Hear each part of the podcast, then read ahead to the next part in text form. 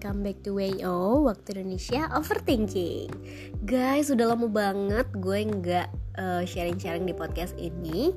So, di episode kali ini tuh gue mau sharing tentang isu yang belakangan itu lagi banyak banget berseliweran di mana pun.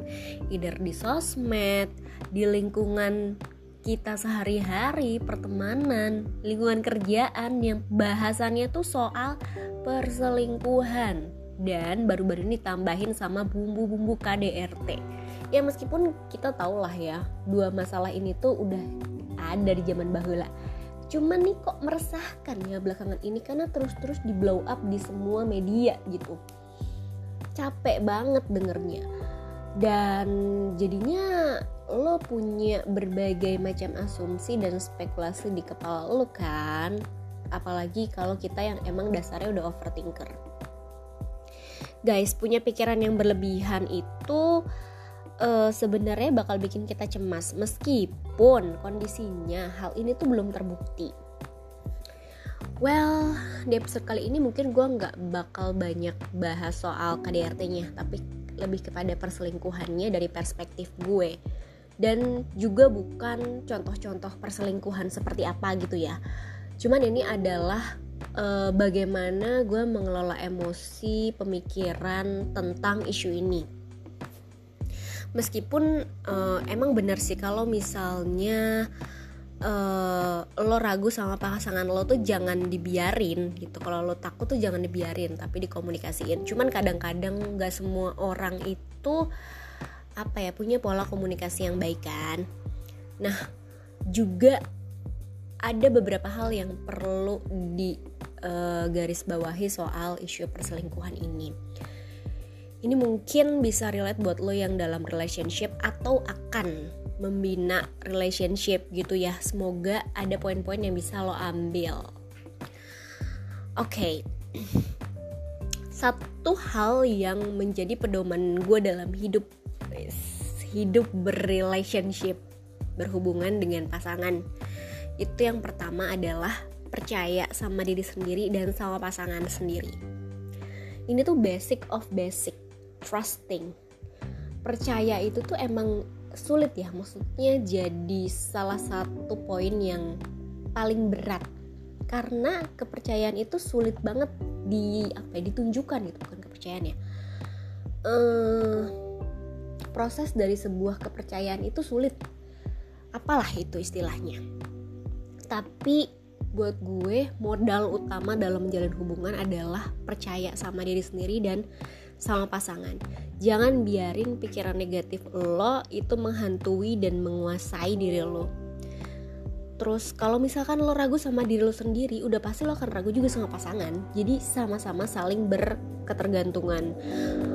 Yakin deh kalau emang hubungan yang udah kalian bangun itu ya begitulah takdirnya ada takdir dan nasib jadi ada yang bisa lo kontrol dan ada yang enggak. Yang bisa lo kontrol itu ya nasib lo yang enggak itu yaudah itu jadi aja sebuah takdir. Ya simpelnya kayak gitu. Tapi kalau kamu terus terusan ragu sama kesetiaan pasangan lo gitu ada kemungkinan emang pasangan lo tuh nantinya akan first state akan apa frustasi dan ini malah bakal berpengaruh banget sama hubungan lo. Nah, ini poin pertama ini yang menjadi uh, first level dalam apa ya? Dalam mm, membina hubungan yang baik di luar perselingkuhan, tanpa perselingkuhan. Jadi um, kalau gue sendiri itu ada perjanjian khusus, komitmen khusus yang dibuat sama pasangan untuk menghindari hal-hal yang bersangkutan dengan perselingkuhan.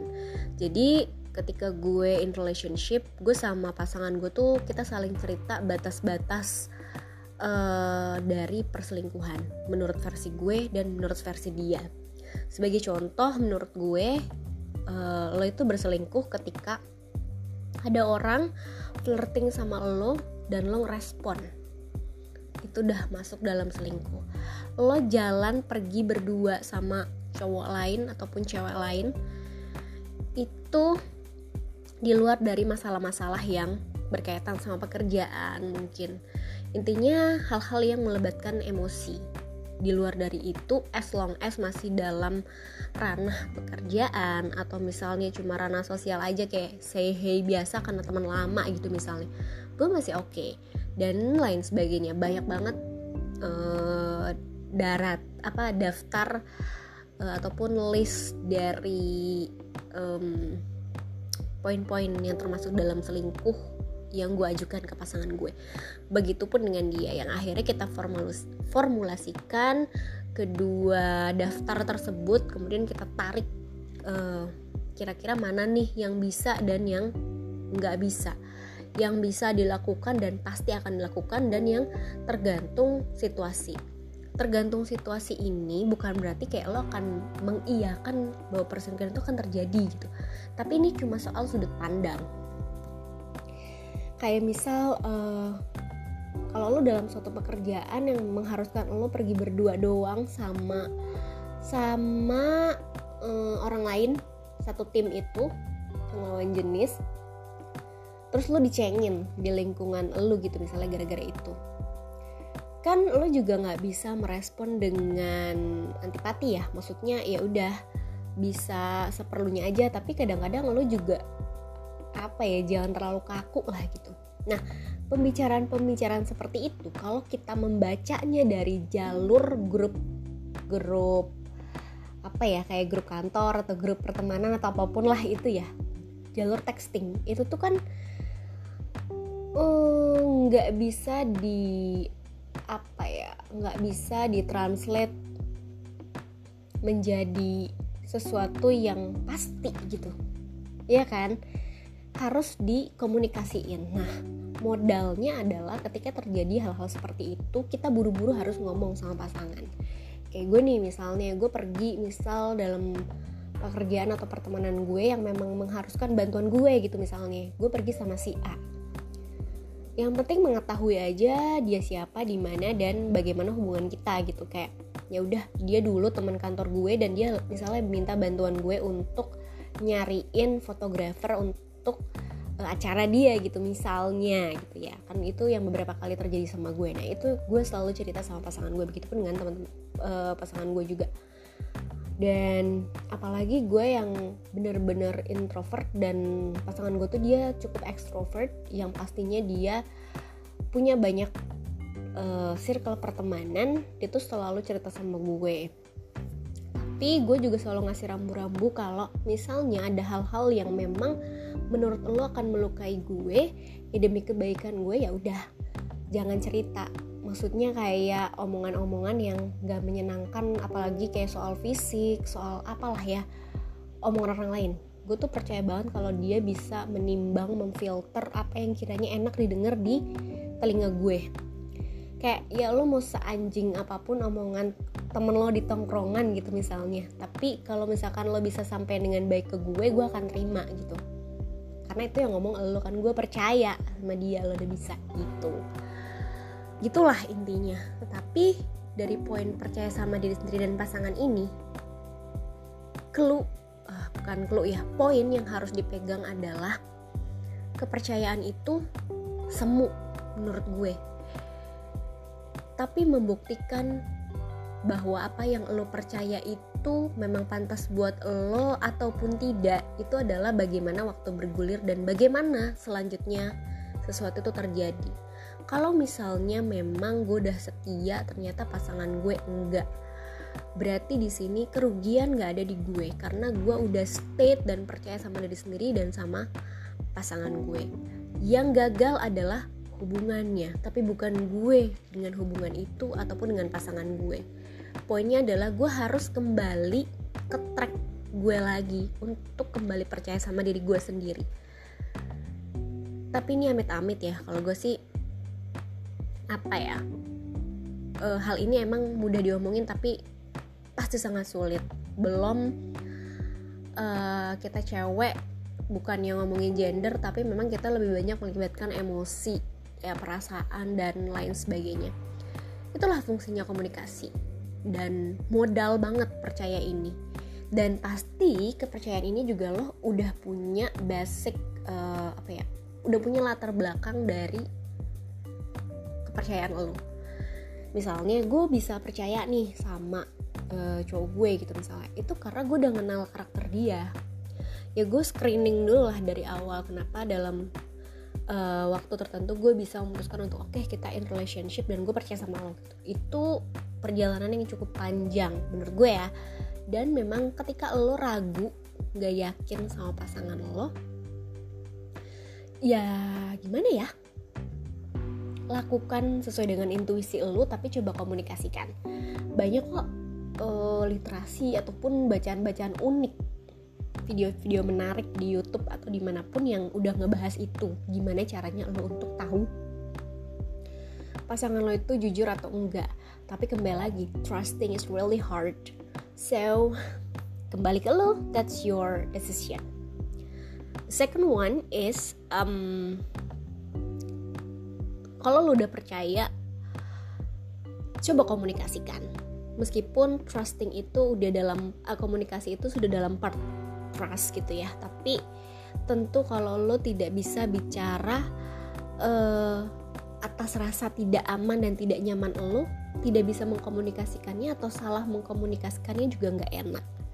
Misal ini bukan cuma masalah bahasa ya menurut gue karena part kita komunikasi sama pasangan atau sama orang-orang terdekat kita itu tuh gak cuma modal bahasa yang enak. Ada loh orang yang diomongin pakai bahasa yang enak aja sebenarnya dia tersinggung gitu. Jadi coba kenali dulu seperti apa sih gaya uh, komunikasi pasangan lo dan kenali waktu dan moodnya pastikan ketika lo mau ngomongin hal-hal kayak gini tuh dalam kondisi yang sama-sama bisa dingin gitu. Kalau lagi capek lagi sama-sama pusing ini tuh nggak akan selesai dan malah jadi masalah baru.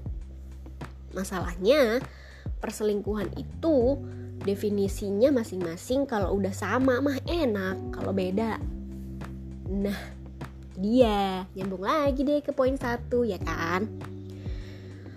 Pokoknya ketika lo udah ngobrol ambil kesempatan itu untuk menghapus semua keraguan yang ada di kepala lo. Dan coba untuk lebih transparan dalam hubungan. Jangan ngerasa malu ya.